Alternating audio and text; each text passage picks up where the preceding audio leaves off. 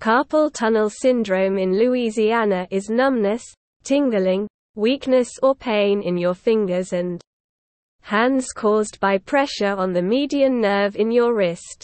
It affects many people, especially those who work on a computer for extended periods of time. What causes carpal tunnel syndrome in Louisiana?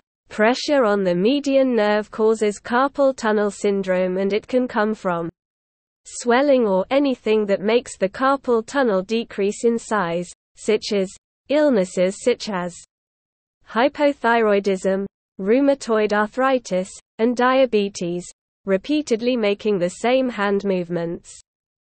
Especially if the wrist is bent down. Pregnancy. What are the symptoms of carpal tunnel syndrome in Louisiana?